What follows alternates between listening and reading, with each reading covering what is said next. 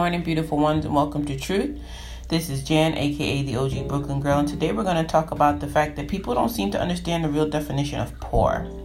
So, there's this huge debate going on that poor people shouldn't have kids, or at least some aspect of it, that poor people shouldn't have kids.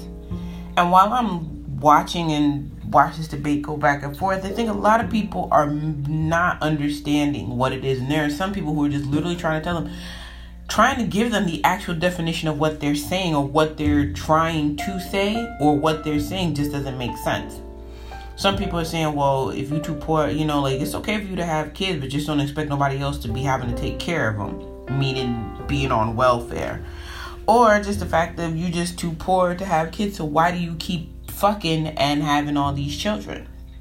The thing about it is, they don't seem to realize what they're talking about because most people came from what would be considered poor, especially now in this day and age when we no longer have a middle class where it's of like poor, rich. The middle class has disappeared. Like there's no middle class. Like even now the middle class can afford to live and they're basically almost some of them are below poverty lines, especially depending on the cities that they live in. So when people say poor, I'm like, what is your actual definition of poor? And the truth is, we can't say that poor people shouldn't have kids. Most of us wouldn't be here if poor people didn't have kids, or what's considered the definition of poor. What people should really be saying is, bringing it's gonna be really hard to bring kids up in society that's already built and stacked against them. That's what the real nature of it is. It is not that poor people shouldn't have children. It is really because we live in a system now, especially in the United States or any capitalist country, where it's stacked against you. You have to be 12 times better, whether it's in education. Like if you went to the poorest school, you still had to be that excellent student. You have to study so hard to get the greatest grades to possibly get that scholarship or that grant to maybe go to a school of higher education. Maybe you'll be the first in your family to go to college. Maybe you'll be the first in your family to go to high school. Who knows? Maybe it's one of those situations where everything is stacked against you, so that's why it's just like people feel that poor people shouldn't. But it's not that. We have to change how society is stacked, and that's going to take a long time because we still are competing in that level of keeping up with the Joneses for no apparent reason. We try and keep up with people who don't give a shit about us. And I wish this was something we had learned like in the 90s and everything like that when we're buying like all these designer things, whatever. Like, there's nothing wrong with owning it. And I'm not saying that. You just have to be able to afford it. And if you and it's something that you really want. Like if you really want to be wearing red bottoms for the rest of your life and you can afford to wear red bottoms for the rest of your life, more power to you.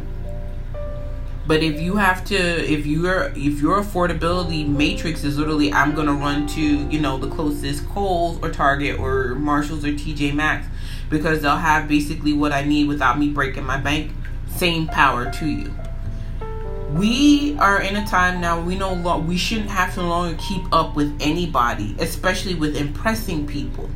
You know we impress people with carrying around 12 to 5000 dollar phones for reasons unknown when half of us don't even use them for what a phone is usually used for. We're playing games on them.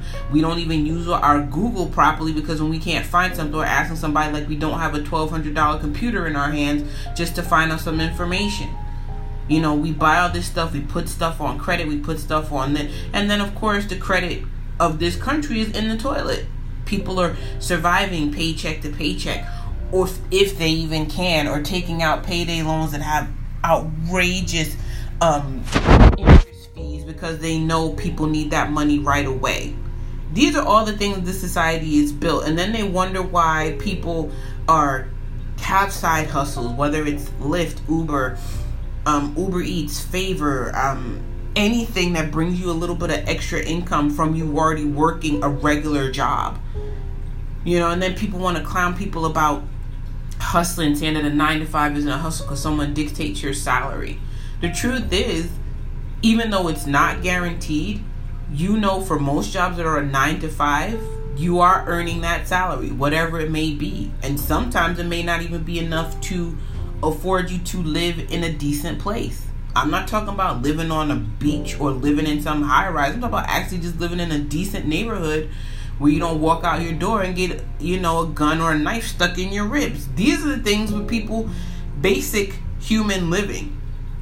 But for some reason, we want to label everyone as poor. We are, most of us are in the same socioeconomic class. We really are.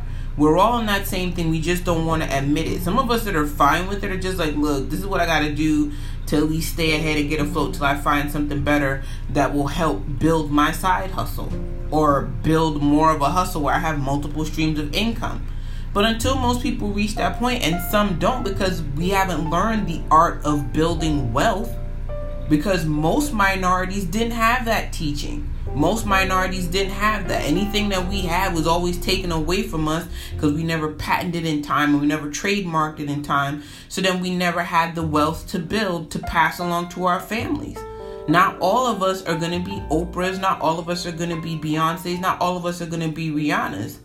But we can build companies in which we can earn our first million in our first year, where we are paying our taxes, where we are setting ourselves up to build a wealth matrix for future generations.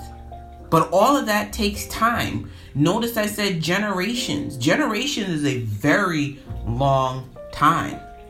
It is not just this whole, well, you know, it'll happen like tomorrow. Nothing happens tomorrow. Most people's overnight success takes years. We just don't see the legwork. But to constantly be telling poor people you shouldn't have kids, and I and when I was younger, I used to think that way because I didn't know any better. But after doing research and actually learning, I realized it wasn't the it wasn't poor people's fault. Literally, the system is built against us. Like literally, right now, I consider myself poor. I consider my family poor.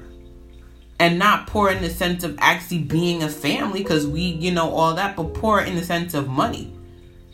You know, when people are like, you know, money doesn't bring happiness. No, money will bring a sense of relief. Money is nothing but a tool. Money takes away worry. That is what the issue is mostly. When people have money, they usually don't have worry, or their worries are different. The worry is keeping that money. The worry is making sure that money's there for their kids and their families. But not in the sense of, oh, I got to pay this bill this week, so let me not pay this one. Then I'll pay it with my next paycheck because not playing those sort of figure number games. It's literally, I got to rob Peter to pay Paul when it's just myself I'm robbing.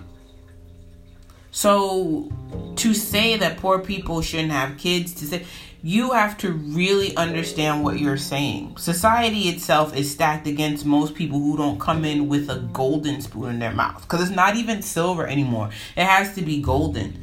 People spend all this money on shit to impress on people that doesn't make sense. Charging all these amounts of money for things that don't make sense. And while I'm saying it's not it's not a bad thing if you want to treat yourself to something. But when you know that you still have rent to pay, you still have groceries to buy, you still have gas to put in your car, or that Metro card to buy to get you to and from work, you got to figure out where your priorities are. So don't make poor people feel bad for having kids. That is the way society is stacked right now against most of us, even at some of our big ages society stacked against us. Like if that if you're a freelancer and that check doesn't come in you got to find a way to pay for whatever. This is what we're talking about. It is not a fact that people having too many kids or whatever the case is. It's really about how society is stacked against it. Even when you come out the womb they've even done studies where i mean i remember the last one i looked at which was years ago. They were talking about that just to raise a child can be a cool million dollars over a lifetime that's including everything you need to buy for them, whether they're getting a decent education, the clothes, the gas, the health care, everything. And I'm sure it's larger now. But that's the world we live in right now. But to make poor people feel bad about it, I'm like, no, no, no, no, no. Society built this. We have to figure out a way to bridge it so people aren't crying paycheck to paycheck, that people aren't trying to figure out, you know, like even if people, you know, like people will tell those stories how my mom worked three jobs to make sure I went to school, to make sure I had the clothes, to make sure. These are all the stories that have to be told because we know the society we live in. So don't down poor people for that. Look at your history, look at your family, look what your family went through to even bring your ass here and to bring you to this point. And then tell me have you given back to your family or are you the first generation that has to take care of their family because there's a lot of that. There's a lot of it that we don't discuss and unpack but that's another time. But to blame poor people oh you shouldn't be having no kids. Rich people shouldn't be having kids either. If we're going to put it like that we got these motherfuckers out here that know their family got money but if they if their family loses everything they won't know how to function. Most of them don't know what it's like to be without money and I'm not saying that that should be a rite of passage, but you know, if you don't have the stones to handle when shit falls down, because everything that comes up must come down. There's always good with bad. That is the way the world works. There is a balance. If you can't take it when shit comes down, then you're not ready for this world either. And with that said, I hope you guys have a blessed day and I'll talk to you soon.